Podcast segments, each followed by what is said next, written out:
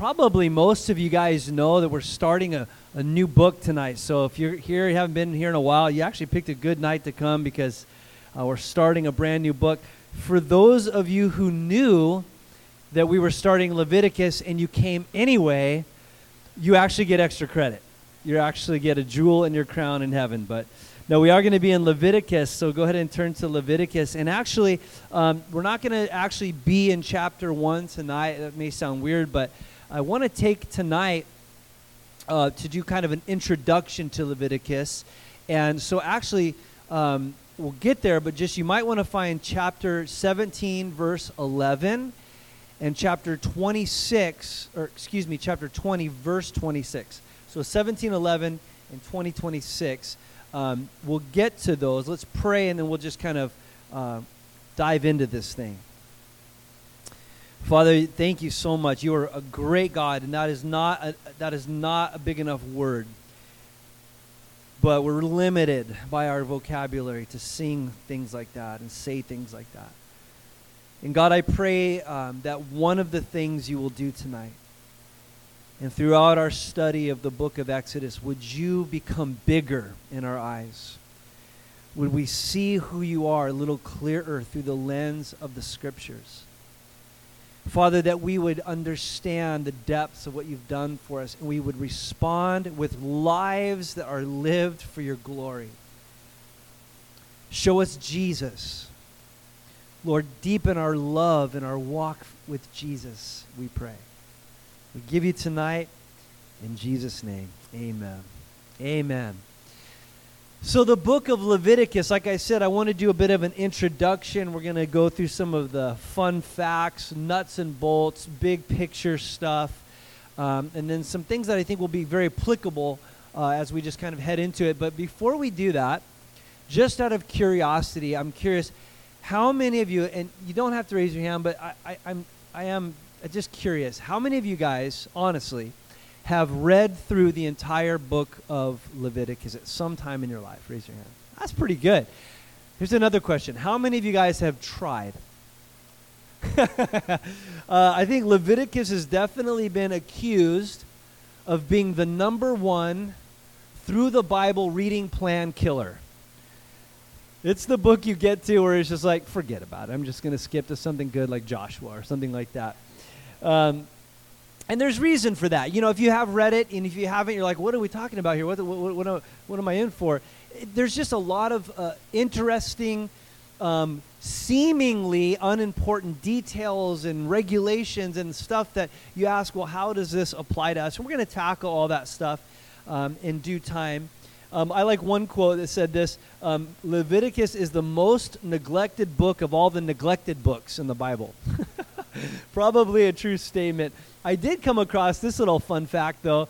Uh, in my reading, I, I, I, came across this twice, two different places. I, I don't really know the ins and outs of this, but at least at some time in history, at some point, Leviticus was actually the first book that a Jewish family would teach their children.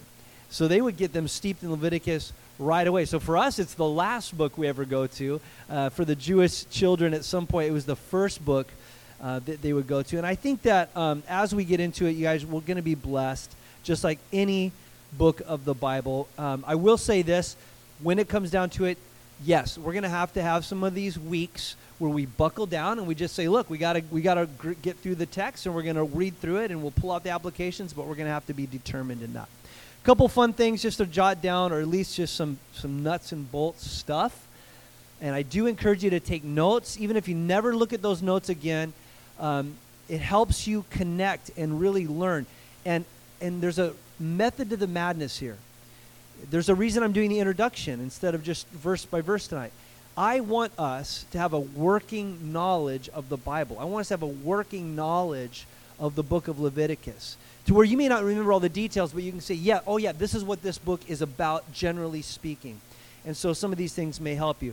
Um, the author of the book of Leviticus is Moses. It's the third book in what we call the Pentateuch, the first five books of the Bible Genesis, Exodus, uh, Leviathan, do the wrong. No, I'm just kidding. those are not. It's a joke, but um, it is the third book in the uh, in the Pentateuch. Um, Leviticus was written somewhere around 1446 BC. And I was tripping out on that a little bit today. Just think about what we're doing right now. We're reading scripture that's like 3,500 years old. Is that unreal? Like 3,500 years ago, if I'm doing my math, probably not right, but that God gave to Moses th- these things. It's, it's mind blowing. Um, the name Leviticus, this is kind of interesting. Again, these are just some fun facts and nuts and bolts.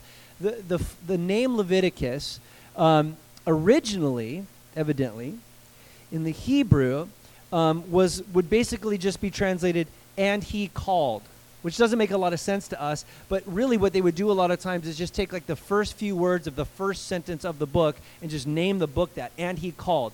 It, the idea is, is God called to Moses from the tabernacle and gave him this message. Later on, about 132 BC, if you're interested, when the Septuagint came into play. Now, the Septuagint, don't let that scare you. That word basically is uh, speaking of the Greek translation of the Hebrew text. Does that make sense? So at some point, they translated the Hebrew Bible, if you would, into Greek. And by the way, in Jesus' day, that's what they would read from the Septuagint in Greek. Jesus quoted from the Septuagint. Somewhere in there, they assigned this book the title Leviticus. I can't pronounce it in the Greek, but we would say Leviticus, which would mean basically, and this is where we're getting a little bit more to the point, pertaining to the Levites. Pertaining to the Levites. Now, who was Levi? Levi was one of the 12 tribes of Israel. And the unique thing about Levi is that he, his tribe, his family group, was designated for their whole lives and all of the generations to be the tribe that would be in charge of the care of the tabernacle and then later the temple. It's like they were the ministry tribe. They didn't get to inherit land like the other tribes. They were appointed cities. They were peppered all throughout the land, and they were the ones that were, were really in charge of ministering to the Lord and to the people. And so they got to take care of the tabernacle. And that's kind of what this is. I mean, if you think about it in these terms, Leviticus is kind of a handbook for the, the, the Levites on what? And this is where it's important. Don't miss this. The worship and how to live a life pleasing to this holy God. And that's really what Leviticus is going to be dealing with is worship of God's people. Very generally speaking, if you were to think about Genesis, Genesis, among other things, but one of the major themes of Genesis is the fall of mankind. God, man's need to be redeemed from their fall. Then Exodus comes into play. The major theme of Exodus is redemption. And then you get to Leviticus, and the major theme of Leviticus is worship. How do God's people, listen, how do God's people approach a holy God? How do God's people live a life that's pleasing to this holy God? And that's, I'm already showing my hand a little bit, but that's going to be um, uh, a, big, a big theme in this book. Um, another little fun fact for you Leviticus is the most Old Testament book quoted in the New Testament. Of all the books in the Old Testament that are quoted in the New Testament, Leviticus has over 40 references, which is uh, says a lot in and of itself. Another fact you might want to know: the word "fat" is used 52 times. I just thought that was interesting. It means nothing to anybody, but Another important little uh, kind of introductory note uh, that really will set the stage is just understanding the context um, of the book of Leviticus. Um, Leviticus is very much the sequel, uh, you know, the second movie, if you would, of, of the book of Exodus. Now, think about how Exodus ended. Um, where were the children of Israel? They're camped at the base of Mount Sinai. They've been delivered out of Egypt, crossed the Red Sea. Uh, they are into the Sinai Peninsula. They're encamped at Mount Sinai. They're there for about a year before they move on, and we'll get to that when we get to Numbers, um, and that's exciting. Um, but they're there for about a year, and of course, that is where Moses goes up to the mountain. He receives the Ten Commandments of God. What else does he receive on the on the top of Mount Sinai from God? The the tabernacle plans. I knew what you meant, Mitch. I'll just bail you out. You said temple, but it's tabernacle, so you're wrong. but it's, it's I'm just kidding. Good job. So the tabern, the plans for the tabernacle. So the tabernacle, without reviewing it all, because you guys were here for that, but basically a, a fancy tent that that was to be placed right at the center of the camp of God's people. Now that's huge because think about that. It's, you know, God first appeared to the people at the top of Mount Sinai with an earthquake and fire and his bellowing voice. And they were so freaked out and scared of his presence, they basically told Moses, You go talk to God. Tell us what he said. We'll do what he said. And so what does God do? He comes off the mountain and says, I want you to build a tabernacle for what purpose? That I might be in your midst. It speaks of God wanting to be at the very center of the lives of his people. And as we talked about before, um, all of it speaks of God's God's desire to have relationship with us. Amen. And how it was God that came down, and it was God that made the first step, and it was God who's done it all. So God is saying, "I want to come and have relationship with you." And so the tabernacle is set up. By the time we get to Leviticus, um, the tabernacle has been, you know, all the materials have been gathered. It's been built. It's been set up. It's been dedicated. How did uh, Exodus end? With uh, the dedication of the tabernacle and the glory of God, like something of his actual, tangible, what we call the Shekinah glory of God, falls on that place where they can't even go into the tabernacle because his presence is so thick. And that's where we kind of pick up the story. And what's going to happen now is God is going to call out from uh, the tabernacle and give this message of, of like, okay, here's where we go from here. Now that we have the tabernacle, now that you have a, uh, you know, a priesthood and, and a form of worship and how to approach me, this is the do's and don'ts. This is how it works. So for the children of Israel, this was a very pragmatic and important uh, book uh, for them. But the, the question kind of comes up, and, and this is why we're doing kind of the intro tonight, and I promise we're going to get to some scriptures here in a minute. But the question arises, and it's a good question. Maybe you asked it. Why, though, should we study the book of Leviticus? I mean, isn't the Leviticus, and I've heard people say this, well, that's Old Testament. And, and they just kind of, that's Old Testament, implying we live in New Testament. True or not true? True. And if it's Old Testament and it's dealing with all these very precise regulations and stipulations that were intended for the children of Israel who were under the law, why in the world who, you know, should we who have been brought into the new covenant relationship with Christ and are not under the law in any way, why should we even study the book of Leviticus? And I say to that, that's a great question. Because that's true. We are not, listen, if you understand the New Testament, Christian, we're not under the law, any of it. We're absolutely free from the law. We're not lawless. We are under a higher law. We have the law of the Holy Spirit who lives within us, which is a higher law than just keeping rules written on stone. Does that make sense? And so um, the question is well, why, why should we then study? And I've got two just, these are very intuitive answers. You probably already know them, but I just, I would be remiss if I didn't say them, okay? So, number one, one of the, the major reason that we, we say, yes, we're under the new covenant, no, we're not under the law, but yes, we need to study the book of Leviticus because the Old Testament book of Leviticus lays the foundation for most or a lot of New Testament theology. Did you guys catch that? Let me say it again.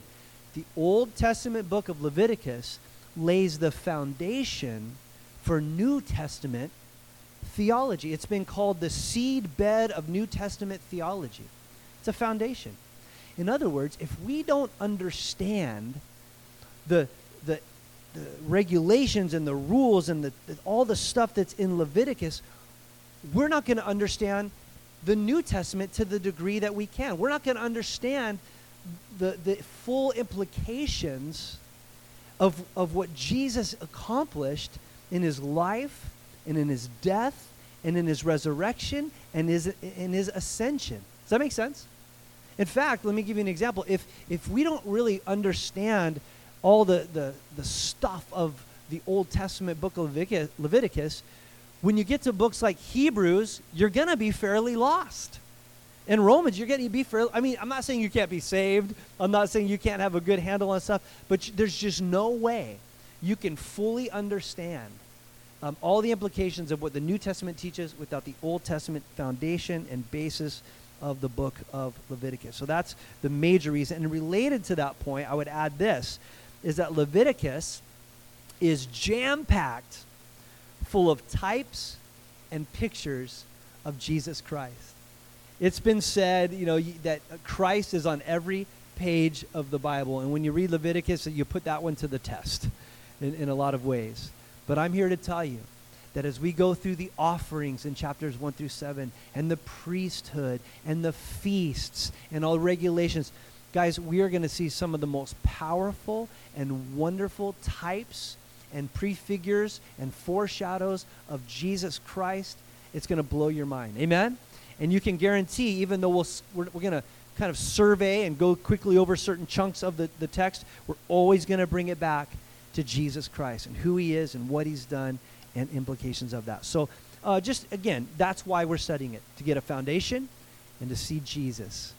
And now, so kind of laying all that aside, what I want to do for the rest of our time together is just kind of look at um, a couple of the major themes. I just want to do this beforehand.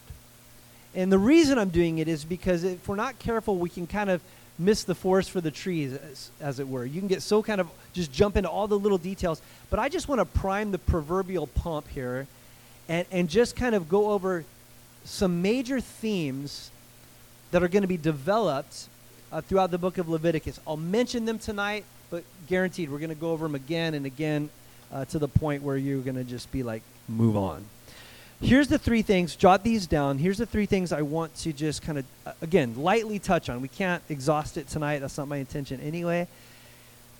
Three things. Number one, one of the major themes in Leviticus is the holiness of God.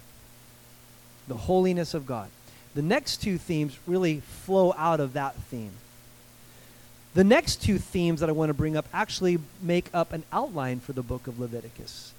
Number two is sacrifice, the theme of sacrifice. And by the way, chapters 1 through 16 basically deal with that topic sacrifice. So, the holiness of God, major theme. Sacrifice, another major theme, taking up the first 16 chapters.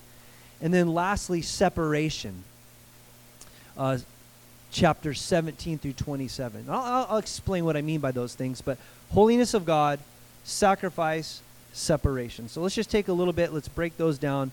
Uh, what are we talking about? First of all, the holiness of God. Leviticus is dealing with how to approach and live a life that is pleasing to a holy God. That's what it was for for the children of Israel. Well, they've been redeemed out of Egypt, saved, if you would. But how do they worship him? I mean, they have the tabernacle set up right in front of them, like I mentioned earlier. It's, it's there, and they, they're, they're, looking at the, the, the cloud by day and the fire by night, and it's all there, and there's a priesthood set up. But, but what, what's the right way to approach a holy God, and how do we live a life that pleases Him? God is a holy God. The word holy, don't get freaked out by that word, by the way, especially when we apply it to how we're supposed to live. We talk about the holiness of God. Let me just give a 30 second time out here. This is where I feel so inadequate. Um, a guy who barely graduated high school and didn't go to college and has not been gifted with the greatest IQ in the world. And, and, I, and I am just a, a very average, normal person that God loved and saved from hell. And I'm trying to stand up here and somehow communicate the holiness of God. Uh, that's just where, as a pastor, you, you just feel so just humbled. How do I do that? Clearly, I can't adequately do it, but I'll, I just want to try a little bit. The holiness of God.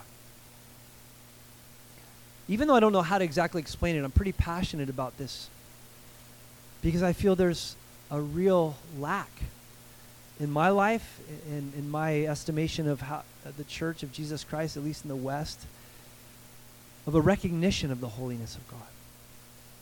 it's really good for us to consider his, this. The word holy, in its basest form, simply just means separate or set apart. God is, listen, God is absolutely other than anything and anyone.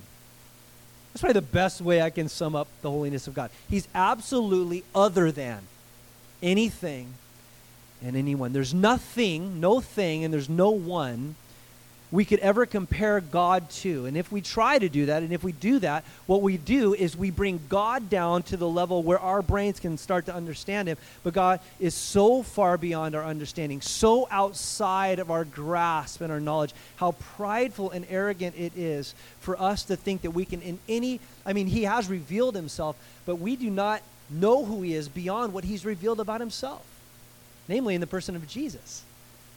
God is so much bigger. And again, here I am searching for um, words. I, I, was wrestling with this. And, um, you have to be my age or older to remember those commercials. Anybody remember the old Toyota commercials where uh, it was in the 80s, so that right there ages me a little bit. But it was when the word awesome was just, I mean, it was just the word to use. And it was like, my Toyota's totally awesome. And they just like, they kind of say it like that, like, oh, they look at the camera, awesome. I'm gonna have to go look for it on YouTube and see if it's out there. But if you were in my mind, you'd really appreciate this. Um, I just think we throw the word awesome around way too much. Because a Toyota is not awesome. God is awesome. A sunset is awesome, right? A huge wave. You know, the waves last week at the bay were awesome from a distance as I was watching other people get pounded by them. Awesome. It's awesome to, to create awe, to be awestruck, to not know what to say. And guys, there's just not enough words. Our God is awesome. He is terrible. He is eternal. God is eternal. He doesn't have a beginning because he always was. He doesn't have an end he will always be. God is the creator. He spoke and the world leapt into existence. There was no light, and he said, Let there be light, and light happened because God said so. He created every beautiful thing we see on this island, and he created us. We are creation of God. You know, that's lost. And uh, I'm going to get off track if I'm not careful. I'll stick to the script here. God is the creator. We are the creation. He created us out of the same elements you find in a handful of dirt. He just breathed life into it because He's the life giver. Amen? God is eternal. God is creator. God is omnipresent. He is everywhere at the same time. God is omnipotent. He is all powerful. There's nothing He can't do. He's absolutely sovereign. He's immutable.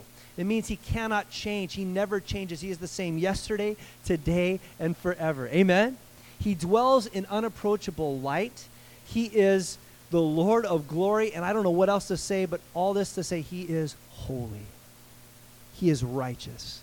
He is awesome. One thing I love every time you get you know into the uh, the Bible and you, you, whether Old Testament or New Testament and, and the heavens are you know are pulled back and we get a little glimpse or scene of heaven whether it's Ezekiel or whether it's in Revelation.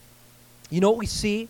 We see the Lord on a throne engulfed by light and myriads and bazillions of creatures and people and saints and angels absolutely falling on their face in reverence, singing, Holy, holy, holy Lord God Almighty, who was and is and is to come. And it's not like they're on some script where they're like, What are you doing? I got to do the holy thing. I'll be back. No, they're just in God's presence and they just fall down and then they get up and they fall down. They're just like, You are so holy.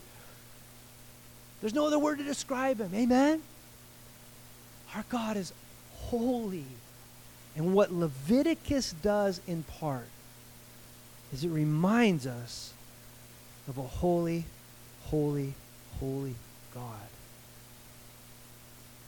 I almost feel like the children of Israel in this account had one up on us. Here's what I mean by that. I'll just get off it and go to the next couple, but I feel like they had an advantage in this respect. These children of Israel at this time in history, they actually got to experience physical manifestations of God's glory. It, you know what I'm talking about? They saw the Red Sea open. They saw the plagues. They came into the camp. They saw, as I mentioned earlier, the pillar of fire at night and a cloud by day. They heard the booming voice of Mount Sinai. They saw the smoke going up. They had these visuals, they had these audibles, they had these ways of, there's no question in their mind of the holiness and the unapproachableness of God. Does that make sense? Whereas us in our culture, God's no less holy but especially us in our culture, a culture that has embraced, you know, relativism and, and you know, in their mind, everything began and ended with God. In our mind, everything begins and ends with us. We've lost sight that God's the creator, and we have kind of dismissed that. And by the way, I've never seen so much of this in my life than on this island a rejection of God as the creator, and then in return, worshiping the creation instead of the creator. That's the natural flow, by the way, Romans 1. That's, we shouldn't be surprised by that. If a person or a culture rejects God as the ultimate and the beginning and the creator, it will inevitably, prof- professing themselves to be wise, will become fools and we will begin to worship the creation. And I'm all for being responsible for our earth and all of those things, but it has slipped into earth worship. And it's because we've rejected the holiness and the Creator God Himself. But all that to say is these guys were very aware of the fact. In fact, that leads me to the second point because what is this book about? It's about worship of God, it's about living a life pleasing to God, but God is holy. How are they going to approach God? So they had the tabernacle, but that whole tabernacle communicated the holiness of God. But wasn't God right in their midst? Yeah, but what was, what, what was around the tabernacle? A fence that basically said, God's holy, He's in here, but you can't come in here. Why? Because He's holy, and guess what? You're not. Which brings us to the second major theme, and that is the theme of sacrifice. Listen, because God is holy, one does not just go into the presence of God. Do you understand that? They understood that. There ha- why, why can't we just, uh, I'm offended by that. Why can't I just go into to the, because God is holy. And we, as human beings, the children of Israel, are not holy. We're sinful. We're not okay. We're defiled. And that was why there was a whole sacrificial system that God graciously introduced, where, and, and that's what the first seven chapters are going to go through. And we're going to blitzkrieg through those things pretty quickly. But there's this whole sacrificial system where they would have to take an animal and shed its blood to atone for their sins so that they could be acceptable in God's sight. Do you know that the word blood is used um, 80, 88 times in 65 verses. That's a lot of blood. Leviticus has definitely been accused of being a it's a river of blood, you guys. This is a bloody, bloody, bloody book. And a lot of people are offended at that. How could a loving, gracious God, the creator of God, how I don't understand how he could not only approve of but order the slaughtering of innocent animals. Leviticus makes that very clear. It's not that God is cruel, it's not that God liked those animals being killed, but it was God's gracious way of providing a way for his people to come into his presence. Why? Because what Leviticus does is reminds us of the awfulness of our sin. And if we are going to be able to approach God, something must be done about our sin or we cannot come in to his presence. This is where I will turn you to chapter 17, verse 11. It says this. Chapter 17, verse 11 says, For it is the blood that makes atonement by the life. This is the second half of the verse. For it is the blood that makes atonement for the life. And then if you want to jot down Hebrews 9:22, a parallel passage quoting, listen, the author of Hebrews makes it very clear without the shedding of blood, there's no forgiveness for sin. And again, uh, not to harp on this, but this flies in the face of our, uh, you know, our culture. And we say, well, I don't think that that's fair, and I don't think that that's right. That's because you have a low view of God and too high of a view of yourself. But from God's point of view, my sin that I might brush aside, wow, where I'm not perfect, nobody's perfect. That's true, nobody's perfect. But we need to understand that any sin, all sin, and every sin is treason against a holy God and is deserving of death. And unless our sin is dealt with, there's no way, unless they had some means of covering their sin, there's no way they could get beyond that gate and, and enter in and have fellowship with God. And of course, we know for us, and praise God for this, right? Aren't you glad we don't have to bring animals? Aren't you glad there's not an altar like right here? And that part of our Sunday service is like slaughtering animals. I'm so glad that's I'm so glad that's not what we're a part of right now because we're under the new covenant. I mean, there was no doubt in the mind of the worshipers. They would bring their lamb or their goat or what have you, and we'll talk about this as we get to it in the text. But part of the process of bringing their offering is they had to lay their hand on that animal. Had to be a spotless animal, no visible de- you know defects or anything like that. And they would put their hand on it, and what that was doing, it was everybody understood what was going on. Um, that animal was stepping in as a substitute for you, and all the sins you had done. That that animal didn't do any sin It's innocent. It's a little lamb, like like little cute guy. Sorry, I didn't make it worse, but they lay their hand on it, and what's being communicated is all the stuff I've done wrong against God, I'm putting on this animal, and then the priest takes the sharp knife, slits the throat, and it bleeds out and dies. That's gross. That's disgusting. That's right. Because that's what sin does. The wages of sin is death every time. That's why it's so significant that later on, John the Baptist, when he sees Jesus, he says, Everybody stop and look. Behold, look, the Lamb of God who takes away the sins of the world. See, Jesus became our substitute. And I've been tripping on this today, just thinking about this, you guys. The sinner would bring the sacrifice for himself. This, the one who messed up, the sinner, the one who knows he's guilty, would bring the sacrifice and say, This is the stand in for me. What does God do? The innocent one says, I'll not only provide a sacrifice, I'll be the sacrifice. And I'll step in for you, even though I'm innocent. And I'll take all of your sin upon myself. And I'll die in your place. And I'll raise from the dead. And then listen, all you got to do is like lay your hand on me, so to speak, and believe and receive what I've done for you. He did all the work. He is the innocent one, and we get all the benefit. It's all by grace through faith. Amen? I wanted to read a huge long chunk from Romans 10. I'll just read this. This is, excuse me, Hebrews 10. The law is a shadow of good things to come instead of the, uh, the true form of these realities. It, it, it can never, by the same sacrifices that are continually offered year after year, make perfect those who draw near. Otherwise, they would have ceased from being offered. He's saying, look, if the sacrifices would have done the job once and for all, they wouldn't have to keep bringing them, but they got to keep bringing them. But then it goes on.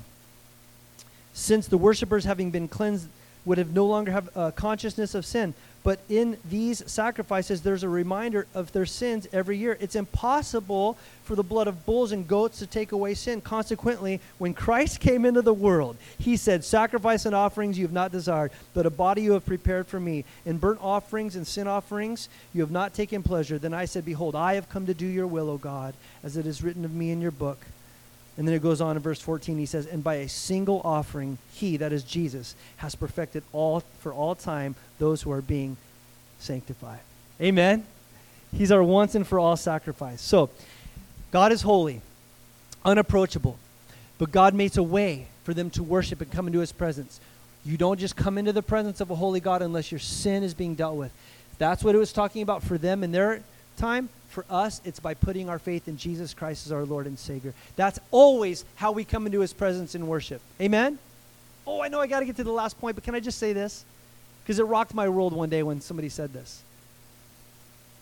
When you come to church, Do you know that you don't approach God on how good you've been that week? Anybody ever mess up and sin like on church day? And then you're like, I can't go to church, man. I looked at porn. I can't go to church. I I can't go to church. I cussed out my I can't go to church. I had this thought. I can't go to ch-. Aren't you glad? See, think about it this. When they would bring their sacrifice, the priest would examine the offering, not the one who was bringing it. They looked at the lamb. Is the lamb spotless? You're accepted. And when we come into God's presence, God's not inspecting us.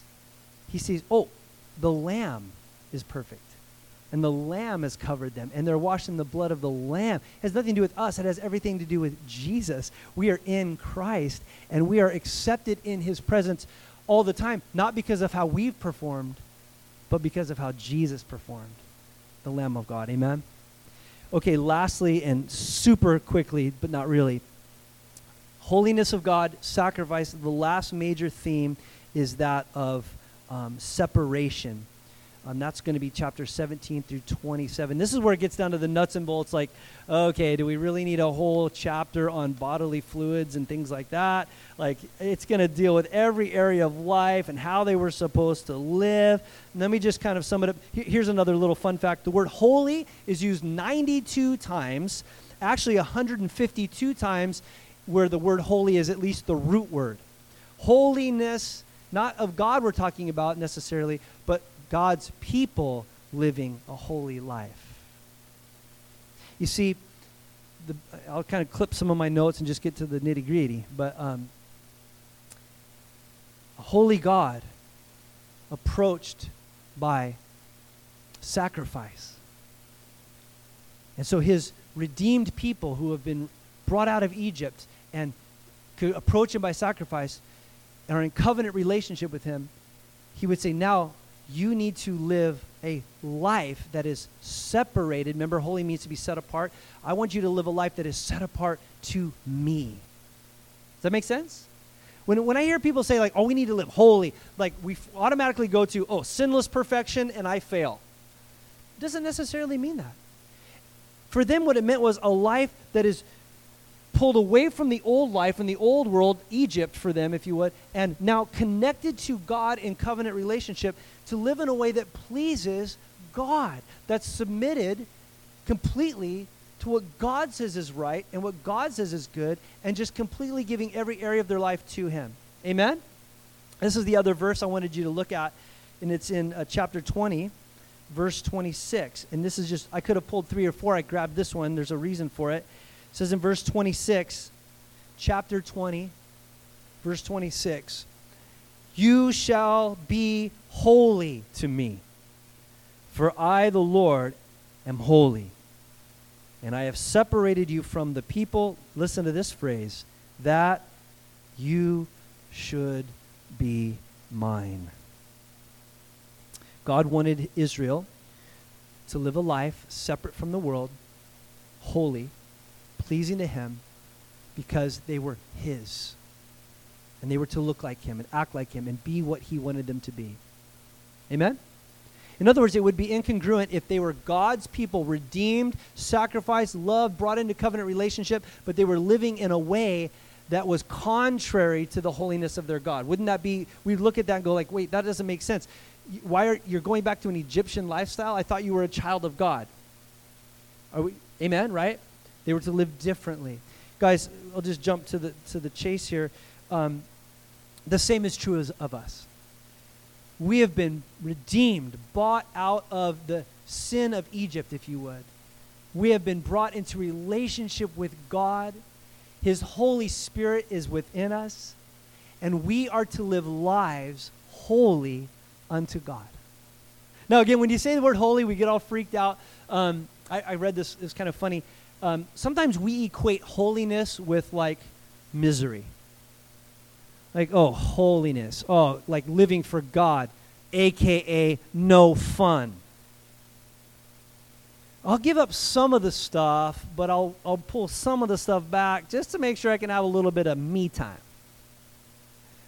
And, and there's this misconception that living holy means uh, resolving yourself to a life of misery, but at least you'll be holy. And there was this, this story that uh, Ray Stedman um, tells. And it's about this little girl. A, she goes to a farm. She'd never seen a mule before in her life. She finds herself right across the fence from a mule.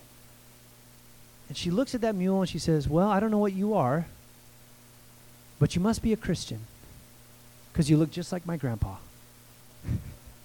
and her grandpa was just like uptight, like, You need to live holy, you know? Sometimes when I talk, you talk about holy living in the church. You get people that are like, That's right, it's about time. We need to talk about holy living. Enough of this grace stuff. And it's like you get this, there's like an edge to it, like, yeah, we need to balance out grace by living under some law. And that's what we think of sometimes. Holy means you got to live by all the rules. Can I remind us that living by the law never made anybody righteous and has never made anybody holy? I mean, that's how they were doing it, but it's actually a fail. It's actually grace that allows us to live a holy life in motive and in ability in motive, meaning when we realize the grace of God, that He, being God, gave Himself as a sacrifice for my sin, you don't have to try to convince me to want to live for God. I want to live for God. It's a response. All of our life, all the practicalities of the Christian life are never driven by obligation, they're driven by response. I, my old pastor, Jon Courson, used to say, it's not responsibility, it's response. We're responding in love to the one who loved us. And what's ironic is a lot of people who want to see holy living want to do so by going back to the law. And guys, that will never produce anything. And this is what really blew my mind. I haven't I don't even think I've totally processed this. But it kind of dawned on me today that living a holy life and what God intended was it, this life of holiness is based in relationship to God, not rule keeping.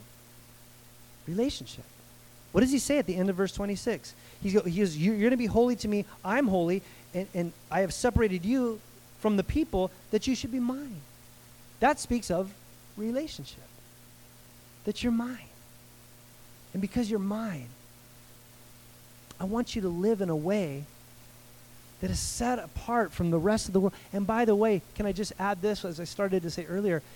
Living a life of holiness is not resolving your, yourself to a life of misery. Living a life of holiness to God may not be easy, and we may have to die to ourselves at times, but it is the absolute pinnacle of fulfillment, joy, and peace in our life. Amen? When I compromise holiness in what I listen to, and what I put in my body, or what I watch, or what I do, when I compromise holiness, there's regret there's a feeling of distance. There's a lack of peace. It's a joy killer. Do you understand what I'm saying? But when I'm living a life that's just sur- surrendered to God and pleasing to God, that is when I find joy and peace pragmatically every single day. Guys, this is so important to me because, again, so many of us think of holiness as keeping the rules. This has nothing to do with rules. This throws rules out the window. And it gets down to this God, what do you see in my life that's not pleasing to you? Because I think, listen, I think there's a lot of things in our in our lives right now that are permissible. Biblically speaking, there's no like hard verse in there that says thou shalt not do this. They're permissible, but they're not pleasing to God. Now that's between you and God. This is the point where we say, God, search my heart and see if there be any wicked way in me and lead me in the way everlasting. Is there anything? Not not a like okay, I've checked this box. I'm holy, holy, holy. Ah, this one I don't want to holy. No, it's just this God, what area of my life am I not living in a way that pleases you?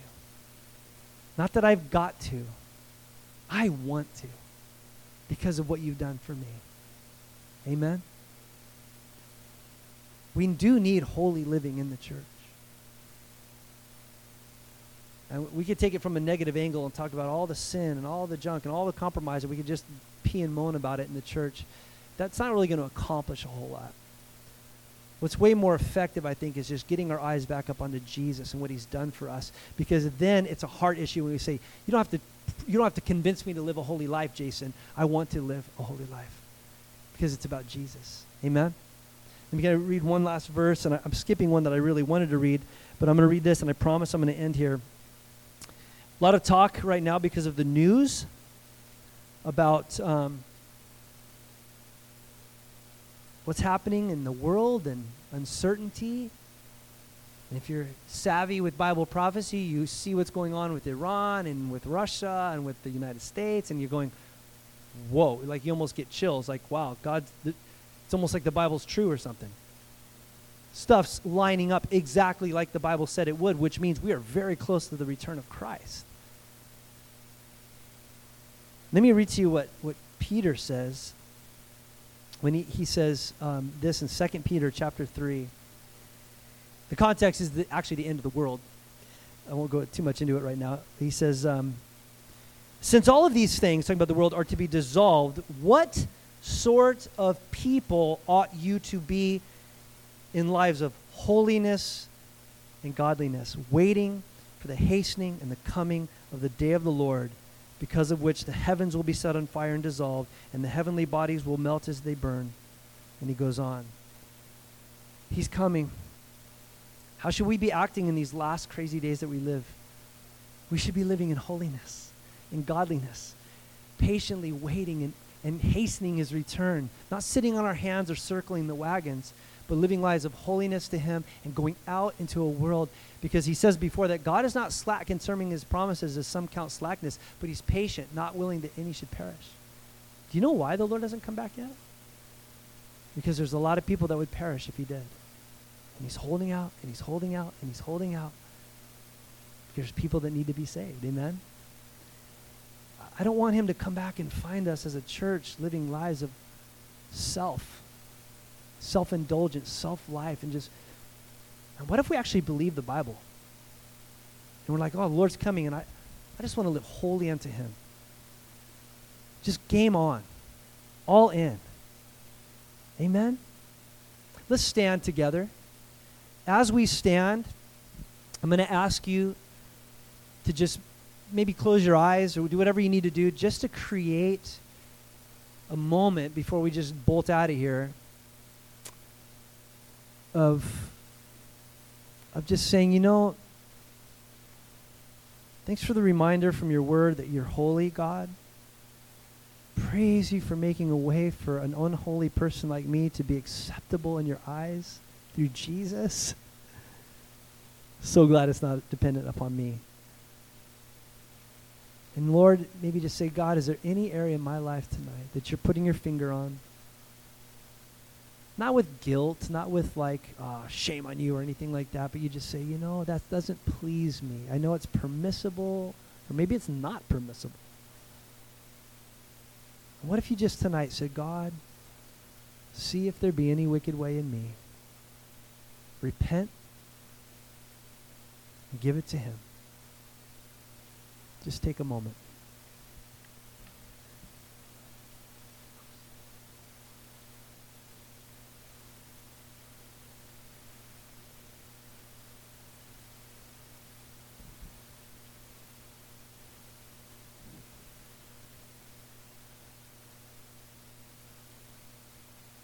We don't want to play games with this, God.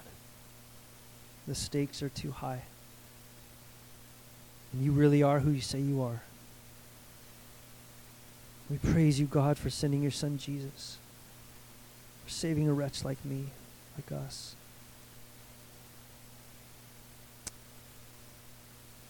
Cut away the callousness of our hearts. We want to repent. And live holy lives, God. We're not perfect. We're going to mess up. But we want the trajectory of our life to be only what pleases you. Forgive us of our sins, shortcomings. Please give us the grace to walk in a way that's fully pleasing to you. We love you and we praise you. In Jesus' name, amen. Amen